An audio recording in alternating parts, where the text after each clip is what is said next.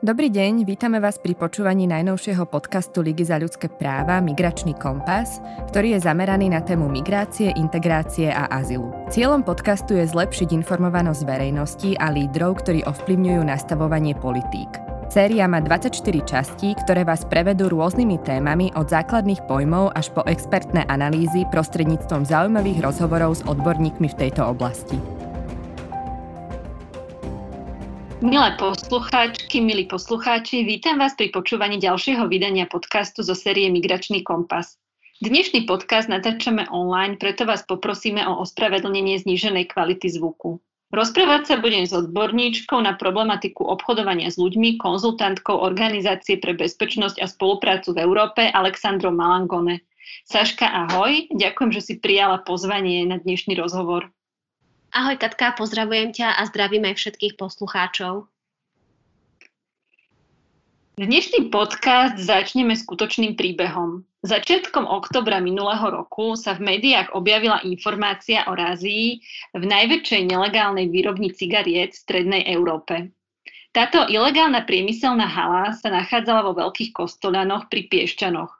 Podľa medializovaných informácií výsledkom razie Kriminálneho úradu finančnej správy malo byť takmer trinásť miliónov kusov cigariet, dvadsaťdva ton tabaku, tri kompletné linky na výrobu a balenie cigariet, ďalšie príslušenstvo a štyridsaťpäť väzobne stíhaných cudzincov.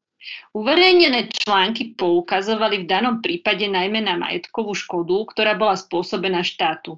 Konkrétne škodu voči štátnemu rozpočtu na spotrebnej dani z tabakových výrobkov, ktorú kriminalisti vyčíslili na dva a pol milióna eur.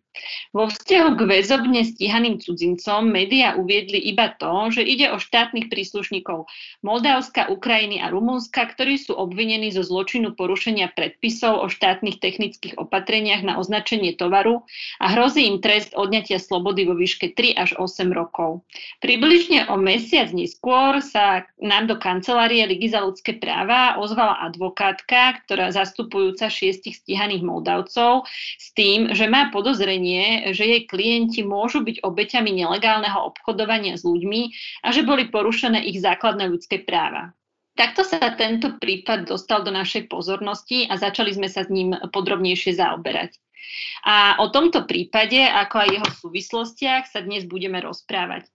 Uh, Saška, možno by si nám mohla v úvode uh, priblížiť v skratke, že čo je to teda to obchodovanie s ľuďmi a aké sú jeho najčastejšie formy v rámci Európy.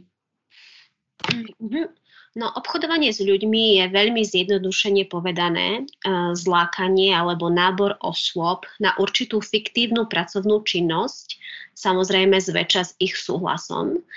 A tento súhlas býva získaný lsťou alebo podvodom za účelom vykorisťovania a získania finančného zisku. A nábor samozrejme zväčša prebehne prostredníctvom podvodných pracovných inzerátov, publikovaných buď v tlači alebo na webe, cez Facebook, cez iné sociálne siete, ako aj ústne medzi známymi, prípadne neznámymi osobami. A bežnou technikou náboru je tzv. Grooming, ktorý v podstate poznáme um, z debaty o možnom groomingu um, detí, ktoré sa môžu stať obetiami a, a sexuálneho zneužívania. Takéto podobná manipulačná technika uh, sa vyskytuje uh, samozrejme uh, aj v prípade trestného činu obchodovania s ľuďmi a ide o získanie dôvery osoby, ktorá sa z rôznych dôvodov zvyčajne nachádza subjektívne alebo objektívne v nepriaznivej životnej situácii, či je to z dôvodu napríklad sociálno-ekonomického postavenia, prípadne rodinného zázemia, a svojho pôvodu, takisto imigračného statusu a podobne. A no a jednoducho si chce alebo potrebuje v úvodzovkách ísť zarobiť. Môže sa tak samozrejme diať v rámci danej krajiny alebo regiónu, avšak často ide o sľúbenú prácu v zahraničí. V prípade, že osoby nemajú potrebné cestovné doklady alebo oprávnenie do tejto krajiny vycestovať, ak hovoríme o sľúbenej práci v zahraničí, súčasťou teda sľúbeného balíčka, opäť hovorím v úvodzovkách, takmer vždy býva aj sľúbené vybavenie dokladov či pracovných povolení, úhrada napríklad cestovných nákladov či ubytovania a stravy. často v mieste výkonu práce, ktorá pre poškodené osoby vyznieva veľmi lukratívne. Odpadá im tým, a, a teda aspoň a myslia si, že im odpadne a, tento výdavok. A, následne však, či už v mieste destinácie, ale aj v krajine, v krajine tranzitu, sú tieto osoby vystavené situácii, a, ktorá je v, v rozpore a, s tým, čo im bolo sľúbené. V rozpore s prácou, ktorý mali, mali vykonávať. Osoby sú často postavené pred hotovú vec, sú oboznámené so skutočnosťou, že si napríklad musia v úvodzovkách opäť odpracovať dlh voči organizátorom, ktorým vznikol.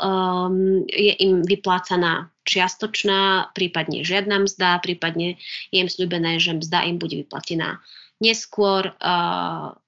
Často sa stáva, že Um, sú z tejto mzdy v momente, keď im je teda vyplatená, strahávané v úvodzovkách opäť výdavky, ktoré zase svojvoľne určí ten organizátor. Ide najmä uh, o výdavky za zástravu a za ubytovanie a, a za rôzne v podstate vymyslené um, veci, vymyslené náklady. Čiže uh, často sa stane, že si, ste postavení do situácie, kde si máš, máte vybrať medzi zlom a menším zlom. Um, a potom sa človek v podstate rozhodne uh, naozaj na základe uh, kvázi ako keby emócie, možno nie ani racionality. Uh, čo sa týka teda tej sľúbenej práce, ide najmä o pracovné vykorisťovanie uh, v rôznych, uh, uh, v rôznym priemysle, v poľnohospodárstve, uh, v stavebnom priemysle, uh, v podstate v priemysle ako takom. Um, potom ide o sexuálne vykorisťovanie, čiže vykorisťovanie na, na prostitúciu, uh, páchanie trestnej činnosti, uh, hlavne sa stretávame s prípadmi krádeží, uh, uh, pašovania drog alebo menšieho množstva drog, či už marihuany alebo kokainu, heroínu podobne. A na tejto trestnej činnosti sa podielajú najmä medzinárodné zločinecké skupiny, ktoré zároveň páchajú aj inú trestnú činnosť. Tu si treba uvedomiť, že obchodovanie s ľuďmi v posledných rokoch už nie je ojedinelá trestná činnosť. Je vždy napojená na iné trestné činnosti, ktoré tieto medzinárodné zločinecké skupiny páchajú, a je nimi najmä obchodovanie s drogami, ekonomická trestná činnosť, legalizácia príjmov z nelegálnej činnosti, prevádzačstvo, obchodovanie so zbraniami a nie, nie, aj, aj terorizmus. Uh, obchodovanie s ľuďmi je preto najmä ekonomickou trestnou činnosťou. Uh, bohužiaľ v podmienkach uh, Slovenskej republiky u nás zatiaľ na ňu nenahliadá cez túto optiku.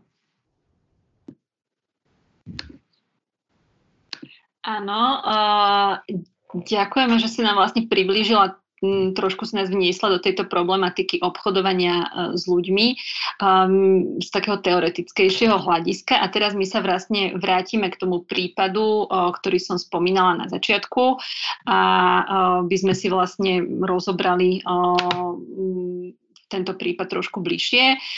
Zo zápisníc z výpovedí šiestich stíhaných mužov z Moldavska, ktoré sme mali možnosť preštudovať, bolo zrejme, že zhodne vypovedali o, o následovných skutočnostiach vo vzťahu k ich práci vo výrobnej hale vo Veľkých kostol, Kostolanoch.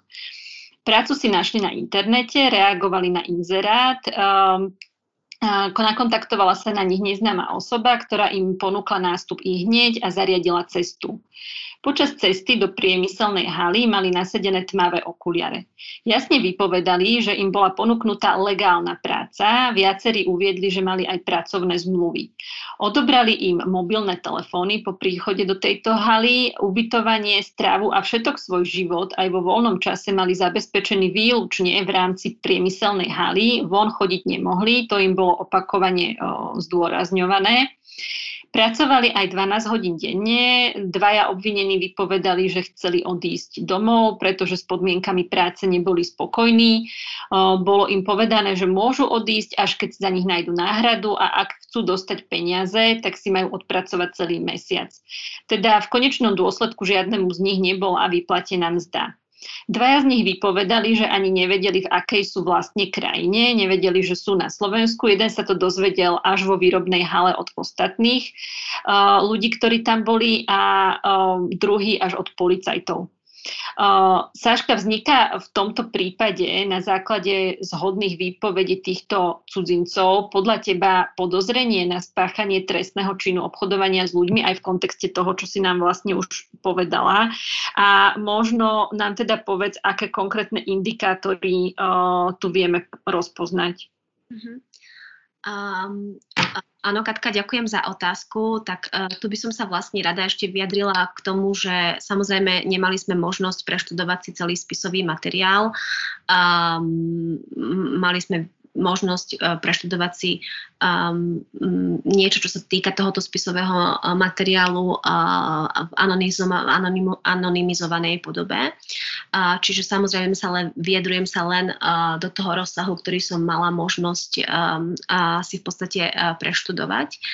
A uh, tu by som vlastne sa uh, chcela hneď vrátiť teda k, um, k, k teda razii Kriminálneho úradu finančnej správy, uh, ktorej, cieľ, ktorej cieľom bolo samozrejme um, um, postihovať majetkovú škodu, o ktorej mali operatívne informácie. A ich cieľom tejto razie nebolo uh, postihovať trestný čin obchodovania s ľuďmi. Uh, je ťažké sa vyjadriť k tomu, či Kriminálny uh, úrad finančnej správy mal operatívne informácie uh, aj vzhľadom ku pracovnej sile, ktorá sa podielala na výrobe uh, týchto uh, cigariet uh, v tejto konkrétnej uh, priemyselnej hale. Um, keďže sme v podstate nevideli, z čoho vychádzala, vychádzali tie operatívne informácie, ktoré mali na to, aby bola vykonaná razia, áno.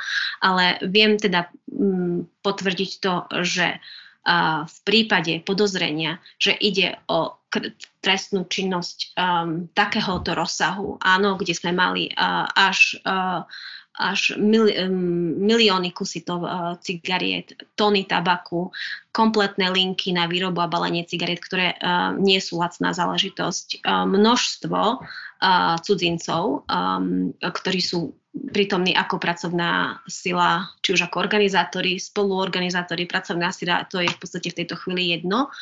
Tak uh, už v tej chvíli v podstate uh, sa, sa nám... javí, že ide o určitý typ organizovanej trestnej činnosti, čo potom neskôr bolo samozrejme potvrdené aj vyšetrovateľom, že išlo o organizovanú zločineckú skupinu. Čiže um, myslím si, že uh, to nastavenie, uh, podľa toho, čo teda opäť som si mohla preštudovať, uh, orgánov činným trestnom konaní, konkrétne v tejto chvíli Kriminálneho úradu finančnej správy, uh, kde to všetko začalo, uh, išlo smerom, myslíme si, že ide o ten a ten trestný čin a hľadáme stopy, ktoré nám môžu pomôcť získať dôkazy na preukázanie toho a toho konkrétneho trestného činu. A čo vlastne mňa zarazilo osobne, bolo, že hm, ich možno nepovažovali za svoju úlohu, alebo možno ich nenapadlo, že uh, toto nebude jediný trestný čin, ktorý... Uh, sa teda v predmetnej hale môže páchať a že je potrebné ošetriť tú situáciu tak, aby e, eventuálne boli schopní získať dôkazy na to, aby vedeli preukázať aj páchanie inej trestnej činnosti, e, ktorá tam prebiehala súbežne. Trošku mi tam sa evokuje taká, také porovnanie, ak poľovník e, je presvedčený o tom, že ide hľadať jelenia, tak stopuje toho jelenia, tak hľadá stopy v tom lese, kde sa ten jeleň uh, pohyboval, kde sa nachádzal a nevšimne si, alebo sa nezarobá tým, že tam prebehlo stádo diviakov, alebo že tam je proste niečo iné, čo by mohol uloviť, lebo ho zaujíma ten jeleň. Mm. Teda nie som poľovník, ale ma to napadlo takto veľmi, ja som ochranca prírody skôr, ale ma to napadlo, ako je také jednoduché, zjednodušené porovnanie. Takže tu mňa samozrejme prekvapilo, že, že už to nastavenie počiatočné bolo v podstate jednosmerné, pretože všetko, čo si teraz Katka vymenovala, áno, v podstate vzbudilo podozrenie alebo dôvodnú indíciu, že by mohlo ísť o niečo iné, aj v samotnej advokátke týchto šiestich uh, osôb, ktorá sa vlastne obrátila na Ligu s tým, uh, s nejakou takou žiadosťou o nejaké expertné alebo odborné vyjadrenie, pretože si bola vedomá, že v Lige za ľudské práva sa podobnými prípadmi uh, zaoberáte, zaoberali sa v minulosti, zaoberáme sa aj teraz. Um, čiže um, ja to vnímam tak, že tie indikátory si pomenovala jasne možné indikátory, čo nám tu nesedí, keď postihujeme áno, a trestnú činnosť, ktorá spadá a, pod a, organičné trestnom, a, pod vyšetrovanie a, Kriminálneho úradu finančnej správy, avšak popri tom a, tu môže ísť aj súbežne páchanie inej trestnej činnosti.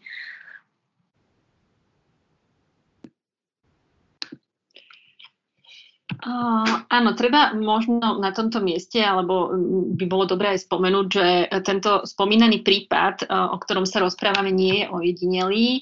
Uh, podľa informácií dostupných na web stránke finančnej správy necelé dva mesiace predtým, koncom augusta dvetisícdevätnásť, boli odhalené dve nelegálne výrobné linky na cigarety na východe Slovenska v Michalovciach. V tomto prípade bolo zadržaných osem osôb ukrajinskej národnosti, voči ktorým, voči ktorým vyšetrovateľ finančnej správy taktiež začal trestné stíhanie pre porušovanie predpisov o štátnych technických opatreniach na označenie tovaru s možným trestom odňatia slobody tri až osem rokov, teda obdobné, obdobne vznesené obvinenie. K tomuto prípadu sa objavil zaujímavý článok na Plus sedem dní, podľa ktorého odsúdiť organizátorov nelegálnej výroby cigariet je takmer nemožné a dolapiť sa väčšinou podarí len najatých robotníkov z Ukrajiny. Nemenovaný zdroj, ktorý roky sleduje dianie okolo spomínaného biznisu, v tomto článku uvádza, že tak ako v mnohých iných prípadoch z minulosti, aj v tomto uniká konkrétny objednávateľ a organizátor lukratívneho biznisu. Teraz vlastne budem citovať tento nemenovaný zdroj, ktorý teda v článku uvádza, že scenár je ako cez kopírák, nikto sa neunúva vynovova- vynovovaním toho, čo funguje. Priestory sa prenajmú a vlastníci sa nestarajú, čo sa v nich deje. Väčšinou ide o spustnuté, opustené priestory zaniknutých družstiev, alebo sú to haly strčené v meste medzi ostatnými objektmi v priemyselných oblastiach. A zdroj ďalej obja- objasňuje, že na Slovensku sú desiatky takých výrobní.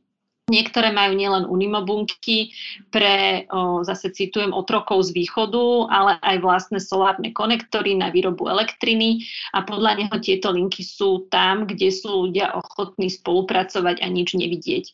Finančná správa na svojej web stránke tiež uvádza, že v roku dvetisícdevätnásť sama identifikovala niekoľko prípadov nelegálnej výroby cigariet na Slovensku.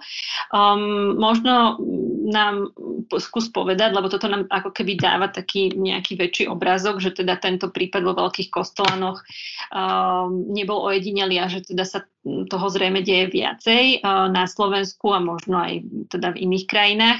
Čo môžeme teda podľa teba z toho vývoja, že môže prebiehať v rámci Slovenska takáto organizovaná zločinecká činnosť nejak systematicky a dlhodobo a sú potom vlastne aj ľudia, ktorí pracujú v takýchto nelegálnych výrobných halách páchatelia trestných činov, alebo môže ísť skutočne o obete obchodovania s ľuďmi? Mhm. Áno, tak ku prvej časti tvojej otázky, Katka, uh, tento typ um, uh, trestnej činnosti alebo tento typ um, a prípadov, ktoré si spomenula, absolútne nie je ojedinelý. Nehovoríme len o roku dvetisícdevätnásť, určite si spomínaš na prípad, prípady, ktoré sme v Lige riešili opäť, čo sa týka robotníkov z Ukrajiny, spätne v roku dvetisícjedenásť dvetisícdvanásť, aj pár rokov tesne po ekonomickej kríze. Čiže tu vôbec nemám, neexistuje žiadna pochybnosť o tom, že tento typ trestnej činnosti na Slovensku je páchaný dlhodobo. Neexistuje zároveň žiadna pochybnosť o tom, že ide organi- o organizovanú, um, pravdepodobne aj zločineckú skupinu, uh, keďže celá logistika okolo tohoto typu trestnej činnosti je absolútne náročná, uh, drahá a sofistikovaná.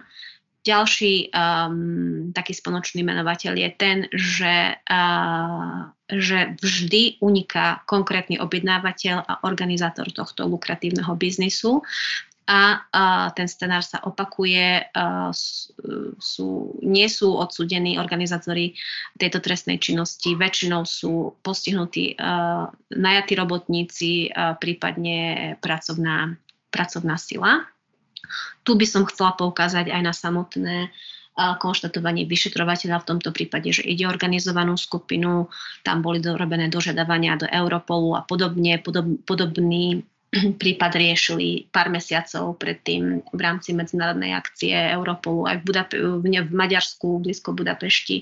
Zároveň by som chcela poukázať aj na samotnú, uh, samotnú správu Slovenskej informačnej služby za rok dvetisícosemnásť, uh, ktorá jednoznačne v správe o činnosti a v časti boj proti organizovanému zločinu hovorí, že sa m, samozrejme tieto organizované skupiny venujú ekonomickej trestnej činnosti. Táto trestná činnosť je ekonomická trestná činnosť uh, a že sa samozrejme uh, nám veľmi nedarilo uh, rozlož, rozkladať najvýznamnejšie zločinecké skupiny, pretože sa okrem ekonomickej trestnej činnosti zaveriavajú aj na pašovanie a obchod s drogami, čiže tu um, je ako kvázi naivné myslieť si, že sa tieto skupiny zameriavajú iba na jed, páchanie jednej aktivity. Uh, hotovosť, ktorý, ktorú získavajú vďaka páchaniu jednej aktivity, uh, investujú do páchania druhej aktivity a vice versa. Uh, uh, čiže um, uh, samotná, samotná Slovenská informačná služba vo svojej uh, správe o činnosti za dvetisícosemnásť um, Hovorí, hovorí o tom, že na našej aj slovensko-ukrajinskej štátnej hranici pôsobí viacero zločineckých skupín, ktorí spolupracujú s ukrajinskými zločineckými skupinami v oblasti pašovaní tovarov, organizovaní nelegálnej migrácie, obchodovaní s falšovým, falšo, falošnými dokladmi, bankovkami, obchodovaní so zbraniami, obchodovaní s drogami. Áno. Čiže tu je to samotná es í es, ktorá sa snaží aj spravodajsky rozpracovávať tieto skupiny a podobne. A, a samozrejme aj na, o, na úrovni bilaterálnej a multilaterálnej spolupráce a, sporu participujú aj a, služby ďalších európskych krajín, aj ó čé té ká, ďalších krajín v rámci Európy. Čiže um, prečo... Um, by sa um, uh, konkrétne náš prípad, alebo prípady, ktoré ty menuješ, napríklad z Michaloviec alebo z minulosti, o ktorých vieme, mali uh, ak, akýko, akýmkoľvek spôsobom vynik, uh, vy, vymykať tomu, čo vlastne naše, naše zodpovedné orgány vedia, že sa na území Slovenska, Slovenskej republiky deje. Uh, naopak, uh, uh, v podstate to potvrdzujú, áno. Čiže, uh, čiže to by som vlastne Chcela povedať, chcela povedať len to, um, že áno, nejde o nejakú jedinelú činnosť, nejde o jedinelý prípad. A pre mňa osobne zostáva zaražajúce, že, že um, sa nám jednoducho nedarí uh, postihovať uh, organizovaný zločin, ktorý uh, um, na našom území týmto spôsobom pôsobí. Áno, vlastne sama si spomínala, že teda nie je v tom Sloven... nie, nie deje sa to iba na Slovensku, deje sa to aj v iných krajinách. Spomínala si prípad z Budapešti. Táto, vlastne tento prípad z Budapešti tiež z roku dvetisícdevätnásť um, sa objavil teda informácie o ňom aj na stránke Europolu, kde sa uvádza, že teda robotníci vo fabrike boli nútení žiť a pracovať priamo vo fabrike, nemohli fabriku opustiť a odhlučnené vlastne boli ich teda izby upravené na daný účel a odhlučnené, tie boli zvonku zamknuté organizátormi výroby. Toto som citovala vlastne teda zo stránky Europolu. Zadržaní tam boli rumunskí a moldavskí občania, ale teda uh, určite um, sa toto deje aj v iných krajinách Európy. Uh, máš možno informácie o tom, ako to teda funguje inde v Európe konkrétne, že či teda dochádza k vyšetrovaniu takýchto um, prípadov aj z pohľadu možného um, spáchania trestného činu obchodovania s ľuďmi a uh, možno darí sa v iných krajinách uh, lepšie um, stíhať takúto trestnú činnosť? Ja by som to asi zhrnula tak, Katka, že za posledné roky si vlastne aj v rámci Európy orgány činné v trestnom konaní uvedomili, že problematika obchodovania s ľuďmi je veľmi široká a nie je možné ju odhaľovať ani vyšetrovať bežnými policajnými postupmi. Áno? A poukážem vlastne aj napríklad na tú tvoju prechádzajúcu otázku ešte, že či v týchto nelegálnych výrobných halách napríklad môžu pracovať páchatelia trestných činov, alebo môže ísť skutočne o obchodovania s ľuďmi, o obete obchodovania s ľuďmi. Tá pracovná sila je, nie, nie je homogénna, je heterogénna. Áno, a je to aj súčasťou modusu operandi týchto skupín a určitým spôsobom zatiahnuť toho pracovníka do páchania nejakej nelegálnej činnosti, pretože vie, že keď príde k razii, keď príde k postihu, tak uh, uh, bude na neho nahliadané ako na podozrivého uh, a nie ako na obeť. Hej? To je absolútne um, identifikovaný modus operandi a tak ďalej. Čiže to, čo vieme, je, že skupina pracovnej sily je um, uh, heterogénna. Nachádzajú sa medzi nimi ľudia, ktorí sú organizátori, spoluorganizátori a ktorí sú uh, obete a aj zároveň páchatelia. Áno, presne preto hovoríme, a aj sa zmenila definícia, sa rozšírila definícia postupne po, po tom, ako bola prijatá smernica um, o obchodovaní s ľuďmi na obchodovanie s ľuďmi za účelom páchania trestnej činnosti. Presne kvôli tomu uh, už v roku dvetisíc jedenásť. Samozrejme, smernici predchádzalo dlhé legislatívne obdobie predtým, čiže minimálne deväť rokov vieme o tom, že obete obchodovania s ľuďmi nie sú ľudia s čistým um, uh, registrom trestov, uh, aspoň teda v tej kazuistike, ktorú my máme teraz uh, um, pred sebou. Áno? To už samé potvrdzuje o tom, o akú komplexnú uh, trestnú činnosť ide. A zároveň a by som tiež chcela povedať, že trafik, obchodovanie s ľuďmi súvisí s, a, s komplexnou ekonomickou trestnou činnosťou. Áno? Čiže policajti, ktorí sú, a, sa, zaori, sa zaori, zaoberajú a, a, obchodovaním s ľuďmi, a potrebujú mať dosť skúseností na to, aby vedeli správne aplikovať aj ďalšie zákonné ustanovenia a, da, a aj dostatočne brať do úvahy iné súvislosti. Um, a, trestné činy obchodovania s ľuďmi, spojené s obchodovaním s ľuďmi majú spoločné to, že ide o tzv. Blanketové ustanovenia. To znamená, že ten trestný čin spočíva v tom, že bol porušený aj nejaký iný zákon, aj nejaké iné ustanovenie, aj nejaká iná smernica, aj nejaký iný dohovor. A O Č T K si vlastne musia uvedomiť, že pri vyšetrovaní možného obchodovania s ľuďmi musí aplikovať aj tieto predpisy. Uh, čiže um, to protiprávne konanie má nejaké následky, predstavuje viacero vážnych zásahov do rôznych zákonom garantovaných práv, áno. A preto posudzovanie nejakého konania podľa vlastného ná- názoru um, môže byť problematické a ak sa tam ten konkrétny policajt um, nepozrie uh, na vec uh, z ekonomického uh, pohľadu, um, uh, tak uh, samozrejme A, a nemá šancu, dalo by sa povedať, túto skupinu alebo tieto skupiny a, a rozložiť. A, a keď štátne inštitúcie čelia medzinárodnému organizovanému zločinu alebo rôznym korupčným a zločineckým schémam, a, tak um, dalo by sa povedať, že nemajú absolútne v podstate častokrát šancu, lebo sú dva kroky pozadu, áno. A zároveň, čo sťažuje až na tejto vysokej úrovni tejto organizovanej činnosti je korupčné správanie. My vieme, že, že ide o zlyhanie základných kontrolných mecha- mechanizmov, ako napríklad pokuta neodradí, hej. Uh, aby niekto mohol mať nejakú výrobnú halu, kde niečo vyrába a, a, a má tam nejakých ľudí, tak samozrejme uh, je, tam, je tam potrebné A množstvo a, a, a, rôznych povolení a, a rôznych listín a, a podobne. Čiže, čiže to sa len nevycicne v podstate zo, zo vzduchu, že zrazu sa zjaví niekde nejaká, nejaká, nejaká hala aj s ľuďmi.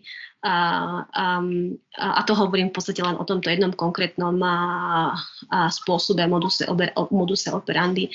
Čiže um, tam si myslím, že, že, že v tomto si myslím, že by sme mali presadzovať hlavne uh, určitú, určitú zmenu a, a, a, a, a paralelne začať finančné vyšetrovanie, začať uh, jednoducho sa pozerať po legalizácii uh, príjmov z trestnej činnosti. Uh, v Európe sa uh, vyšetruje obchodovanie s ľuďmi rovno, rovno paralelne s tzv. Finančným vyšetrovaním.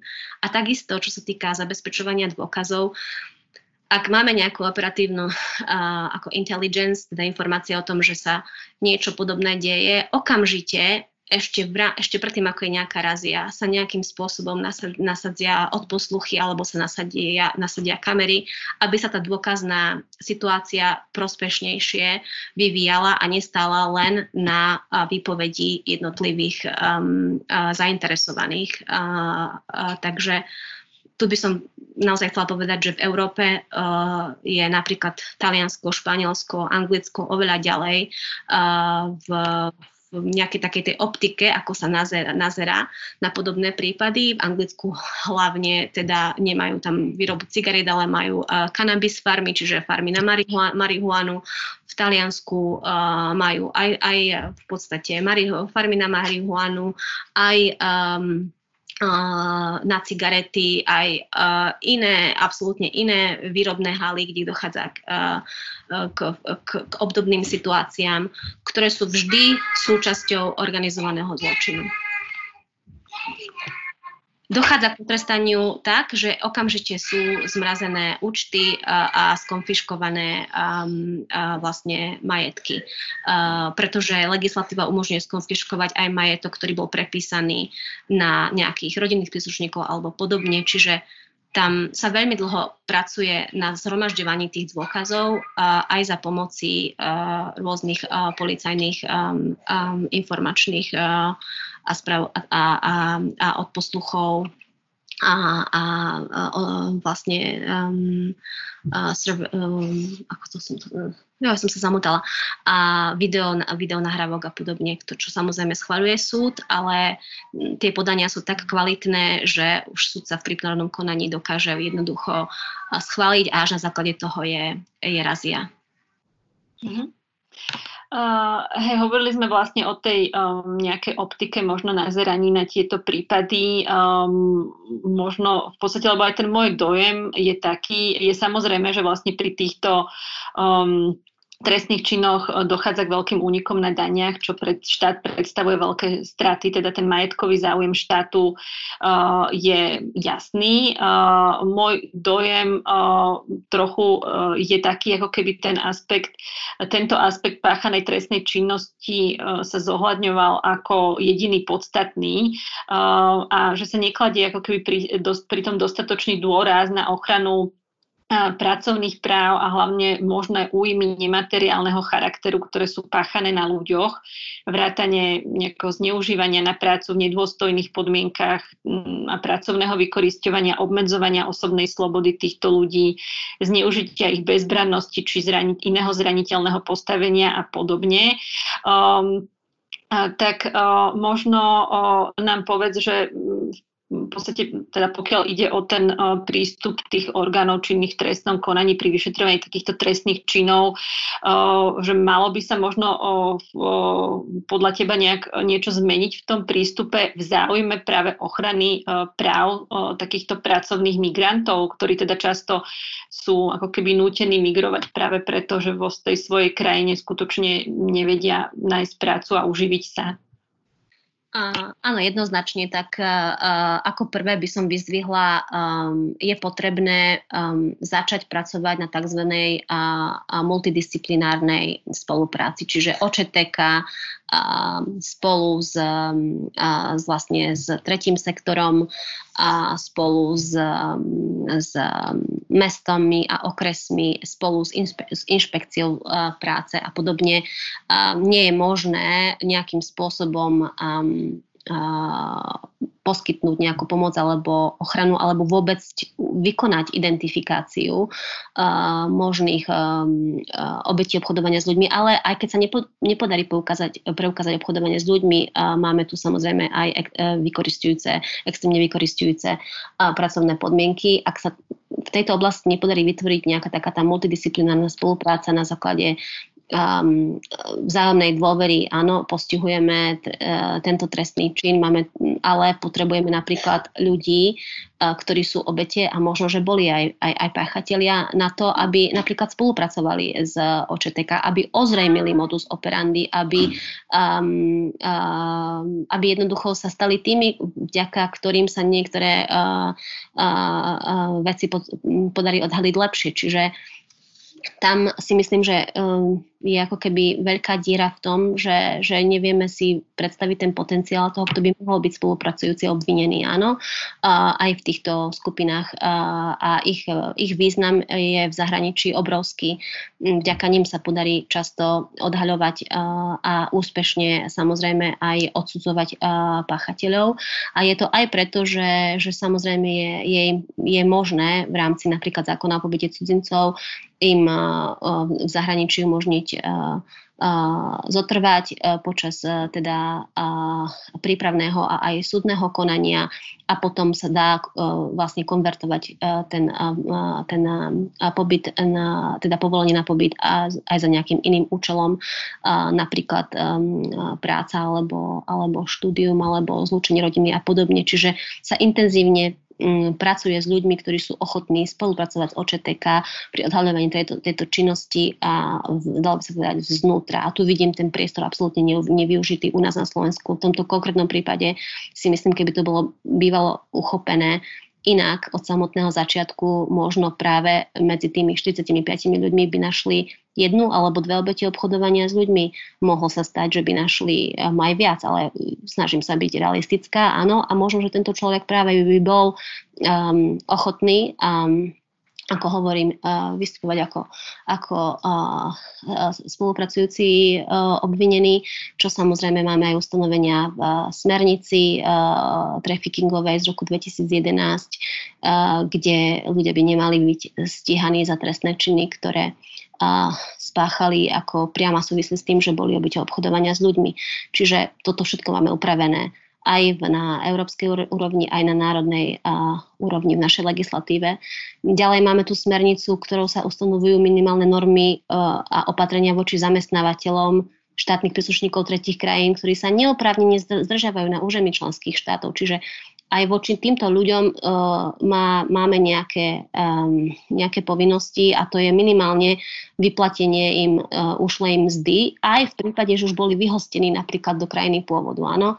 Čiže uh, tu skutočne um, existuje, ako som hovorila predtým, celá škála ďalších uh, noriem, minimálnych noriem, ktoré, uh, ktoré by sme jednoducho mali, mali postupne začať aplikovať a, a možno, že aj dalo by sa povedať, nechať si nejakým spôsobom uh, poradiť alebo, alebo sa zúčastniť nejakých medzinárodných školiacich aktivít, uh, ktoré ktoré nám umožňujú nejak tak zmeniť ten nadhľad k tomu, ako sa pristupuje k samotnému vyšetrovaniu už od samého začiatku a možno špecializovať na útvaroch, aj na útvare kriminálnej, um, a, o, na finančnej správe napríklad, čo viem v zahraničí, je absolútne bežné, že napríklad v Taliansku Guardia di Finanza, čo je finančná správa, má ľudí špecializovaných na trestný čin obchodovania s ľuďmi a sú to oni sami, ktorí takéto veci dokážu od, uh, vlastne vyšetrovať a potom sú aj úspešne odstíhané a začala ich vyšetrovať presne Guardia di Finanza, čiže finančný úrad. Tak um, preto si myslím, uh, uh, že jednoducho uh, toto by bol taký ten prvý krok k tomu, aby uh, sme si možno, že ako spoločnosť uvedomili, že jednoducho, ako som to povedala uh, už predtým, ide o zlyhanie naozaj závažné, pretože uh, predstavuje vážne zásahy do zákonom garantovaných práv a je v záujme celej spoločnosti um, um, uh, vlastne zabezpečiť ich nápravu, nápravu, pretože sa nedejú len cudzincom a, alebo niekom, niekom, niekomu, koho považujeme možno, že uh, za nejak menej dôležitého to nazvem, ale dejú sa. Samozrejme, uh, každému sa môžu udiať aj, aj a dejú sa, sa Slovákom v zahraničí. Čiže tu nie je rozdiel uh, vzhľadom na národnosť alebo, alebo štátne občianstvo. Takže myslím si, že to predstavuje určitú úroveň demokratickej spoločnosti, keď um, to vnímame, vnímame takto, ako som to práve predostrela. Áno, na záver by bolo možné, teda bolo určite zaujímavé pre posluchačov im prezradiť, teda ako daný prípad dopadol, takže ja poviem ako keby za Ligu za ľudské práva, že teda v danej veci sme tak Liga za ľudské práva, ako aj advokátka zastupujúca šiestich stíhaných robotníkov z Moldavska podali vlastne trestné oznámenie, ktoré však bolo vyšetrovateľom z Národnej jednotky Boja proti nelegálnej migrácii odmietnuté. Proti tomuto odmietnutiu sme podali sťažnosť, ktorá však bola minulý mesiac, teda v júni dvetisícdvadsať, zamietnutá. Treba ešte dodať, že všetci stíhaní cudzinci boli súdom uznaní za vinných z prečinu nepovolenej výroby tabaku a tabakových výrobkov a dostali trest vyhostenia a zákaz vstupu na územie Slovenskej republiky na päť rokov, čo prokurátorka uh, považovala za najrozhodujúcejšiu skutočnosť, ktorá mala podstatný vplyv na posúdenie nášho trestného oznámenia. Um, možno teda ešte, Saška, ty nám povedz na záver možno nejaký taký tvoj postreh, mala si tiež možnosť si prečítať predmetné uznesenia, či už o odmietnutí trestného oznámenia alebo potom uznesenie o zamietnutí sťažnosti. Čo, čo sa dá podľa teba z argumentácie príslušného vyšetrovateľa a prokurátorky vyvodiť, alebo možno aj z celého tohoto, tohoto prípadu a vlastne z toho, že ako to dopadlo a prečo to vlastne dopadlo tak, ako to dopadlo? Um, áno, tak ja by som vlastne zacitovala len uh, z teda, uh, uznesenia, ktorým bola zamietnutá sťažnosť Ligy za ľudské práva a vlastne uh, dozorujúca prokurátorka sa vyjadrila, že, citujem, vyhodnotením týchto skutočností som dospela k záveru, že len na základe výpovedí obvinených nie je možné ustáliť, že by niektorý zo zadržaných bol obeťou obchodovania s ľuďmi. Konec citátu. Čo, s čím sa samozrejme stotožňujeme, pretože uh, uh, naozaj len na základe výpovedí obvinených nebolo možné ustaliť túto skutočnosť, presne kvôli všetkým tým komplikáciám, ktoré som uh, vysvetlila v predchádzajúcom vstupe o, ohľadom tej hetero, uh, heterogénnej skupiny, uh, ktorá predstavovala pracovnú silu tam a kvôli tomu, že neboli zhromažďované dôkazy s tým, že by sme uvažovali o tom, že by mohlo ísť aj o trestný čin obchodovania s ľuďmi od samého začiatku a s tým, že nebolo možné ani konfrontovať potom výpovede iných, ktorých boli osôb, keďže boli, tieto boli vyhostené v čase, keď sa podarilo vlastne znovu vypočuť obvinených.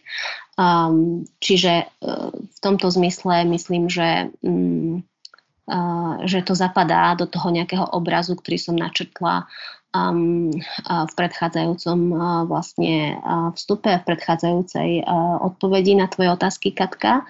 Uh, a poukazuje to v podstate na to zas- nastavenie od toho samého začiatku. Áno, uh, um, razia bez toho, aby som nemala zabezpečenú dôkaznú situáciu, keď viem, že tam mám pracovnú silu, keď viem, že mi tu mám, ktorou sú, ktorou sú cudzinci, keď viem, že mi tu ide o takúto vysoko sofistikovanú trestnú činnosť, pre mňa je v podstate zaražajúce. Čiže ja len dúfam, že možno, že postupne sa toto nastavenie zmení. Samozrejme má to dočinenia aj, aj z, z samotnou možno, že organizáciou práce, vybavenosťou, jazykovou vybavenosťou, technickými prostriedkami, ktoré sú k dispozícii, celkovou nejakou takou špecializáciou na tento typ trestnej činnosti. Ale musíme si uvedomiť, že to, je to minimálne desať rokov, čo niečo takéto sa na našom území deje. Títo ľudia, ktorí túto takúto činnosť páchajú, nie sú hlúpi, naozaj sú veľmi múdri, veľmi sofistikovaní a majú veľmi veľa hotovostí. Takže uh, um, ne, nemyslím si, že, že, že treba zmeniť nastavenie, ako sa, ako sa um, pristupuje najmä teda ku zabezpečeniu dôkaznej situácie. Uh, pretože samozrejme, ak niekoho chceme obžalovať a, a, a z nejakého trestného činu a potom dosiahnuť to, aby bol úspešne odsúdený, tak musíme všetky tie skutočnosti preukázať a, a, pred súdom a, a neobstojí slabá dôkazná situácia. A, takže, takže to by som uh, asi chcela povedať, čo sa týka argumentácie uh, vyšetrovateľa a, a prokurátorky. Ako vyšetrovateľka napríklad, ja by som osobne nebola schop, uh, spokojná s tým, že by som skonštatovala, že mi tu pôsobí medzinárodná organizovaná zločinecká skupina a pritom jej organizátor na Slovensku ušiel a vyhostili sme len nejakých ľudí, ktorí tam tie cigarety balili a ktorí tam vlastne a, pracovali. To mňa by e, m, ako vyšetrovateľku absolútne e, nepotešilo a absolútne by mi to nestačilo. Čiže m, tá, vnímam to vlastne z tohto pohľadu tiež. Nuž a, a, a hovorím, že nevideli sme celý spis, a, ale vidím, vidím, že možno, že aj týmto spôsobom sa možno, že buduje nejaké povedomie. Verím v to, že možno v budúcnosti sa bude k nejakým ďalším prípadom pristupovať, um, dalo by sa povedať, tak nejak širokospektrálnejšie. Áno, myslím si, že môžeme asi, uh, sa teda vypršal aj čas našeho podcastu a myslím si, že môžeme ho na tomto mieste uh, v podstate ukončiť. Uh, sprostredkovala si nám vlastne dosť uh, veľký náhľad do uh, jednak celého tohoto prípadu, uh, ktorý bol uh, teda medializovaný viac menej len z takého uhla uh, práve tej majetkovej újmy, ktorú utrpel uh, štát uh, a my sme si teda približili trošku iný uhol pohľadu. Naše posluchači a posluchačky a posluchači sa od teba dozvedeli množstvo zaujímavých informácií. Ja teda môžem povedať za Ligu za ľudské práva, že teda dúfame, že ten stav ochrany obetí, práv obetí obchodovania s ľuďmi, ako aj pracovných migrantov vo všeobecnosti bude postupne sa na Slovensku teda zlepšovať. Ďakujem ti, Saška, veľmi pekne za účasť v dnešnom podcaste a za rozhovor a teda lúčim sa s tebou. A ďakujem ti, Katka, veľmi pekne za pozvanie a pozdravujem všetkých poslucháčov. Pekný večer. A ja pozdravujem všetkých poslucháčov a lúčim sa, do počutia. Podcast Migračný kompas je spolufinancovaný nenávratným finančným príspevkom z prostriedkov operačného programu Efektívna verejná správa z Európskeho sociálneho fondu. Podcast Migračný kompas je realizovaný Ligou za ľudské práva a viac o tomto projekte nájdete na jej web stránke w w w bodka h r l bodka s k.